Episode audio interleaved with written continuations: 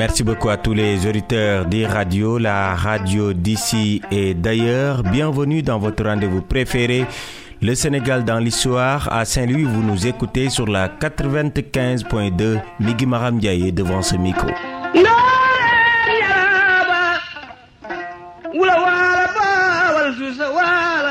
Le Sénégal dans l'histoire sur les traces du premier ministre des Finances du Sénégal, André Pétavin. L'ancien ministre des Travaux publics et du Travail a également occupé les portefeuilles du commerce, de l'industrie et de l'artisanat. Pétavin était également un grand militant de la monnaie unique pour l'Afrique de l'Ouest. Sa détermination a d'ailleurs conduit à l'accord de 1963 portant sur la création de l'Union monétaire ouest-africaine UMOA.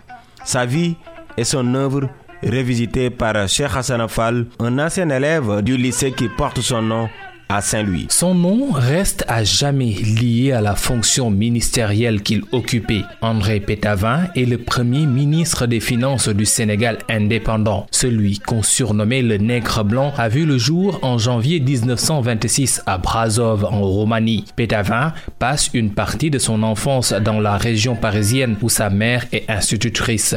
Le jeune homme manifeste son goût précoce pour les sciences. Après l'obtention d'un certificat d'études supérieures en sciences physiques et naturelles, Pétavin décroche un doctorat en sciences et médecine vétérinaire en 1952. En parallèle, il s'investit dans le militantisme politique et s'intéresse à l'Afrique. Entre 1953 et 1957, il est secrétaire général de la Fédération d'Afrique noire de la section étudiante du mouvement républicain populaire. Il se rend alors à Dakar pour prendre la direction du laboratoire de biochimie physiologique et médicale au laboratoire fédéral de l'élevage. Mais l'homme s'éloigne bientôt de la recherche pour se consacrer à l'action politique. Lorsqu'en 1957, le Sénégal se dote d'un conseil de gouvernement présidé par Pierre Lamy et Mamoudou Dia en application de la loi cadre de 1956, André Pétavin est l'un des trois ministres chrétiens à en faire partie. Cependant, le choix d'un médecin vétérinaire pour gérer, cependant,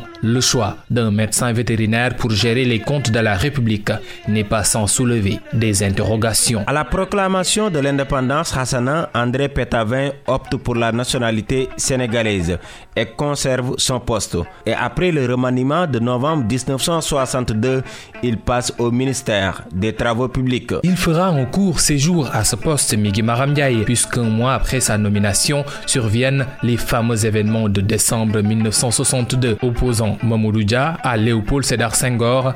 Pétavin se range derrière Senghor, la proximité idéologique et religieuse entre les hommes y a été pour beaucoup. Il fait partie des promus sous la Deuxième République et gère désormais le ministère du Commerce, de l'Industrie et de l'Artisanat. Le nom d'André Pétavin reste lié à certains organismes de la sous-région comme la Banque centrale des États de l'Afrique de l'Ouest, BCAO, et il prend part activement à la réforme des institutions monétaires et à la constitution d'une union monétaire partisan d'un développement solidaire il était convaincu que les pays de la sous-région pris séparément ne sont pas viables économiquement et dès les premiers jours de l'indépendance, le blanc, devenu nègre et sénégalais, milite en faveur de la création d'une zone monétaire. Son attachement à la création d'une monnaie africaine était presque viscéral. Sa vision se traduit sur le terrain quand en mai 1963, le Sénégal, la Côte d'Ivoire, le Dahomey actuel Bénin et le Burkina Faso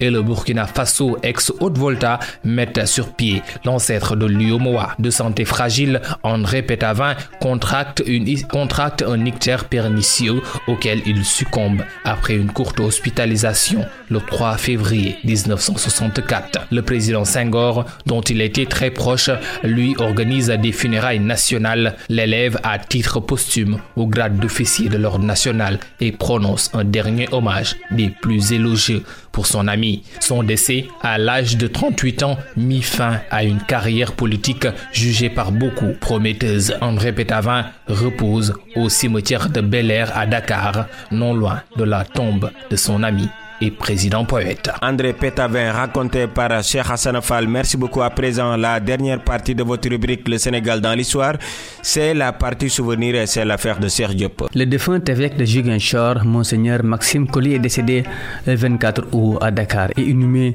le 1er septembre à Ziguinchor.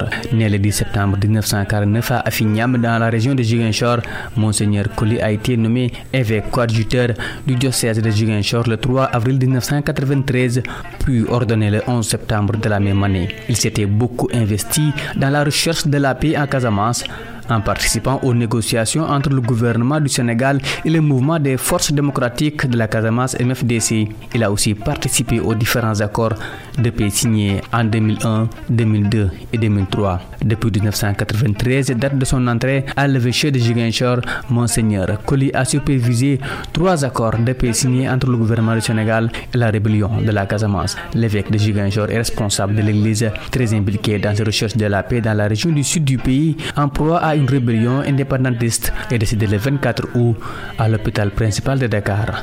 Âgé de 61 ans, Maxime Colli a succombé des suites d'une maladie cardiovasculaire. Son élément met un terme à ce numéro de votre rendez-vous préféré, le Sénégal dans l'histoire. C'était le deuxième numéro de la semaine présenté par Migui Maram Ndiaye avec l'appui technique de Serine Saludem. Rendez-vous demain pour un nouveau numéro, mais d'ici là, restez fidèles au programme d'e-radio, la radio d'ici et d'ailleurs.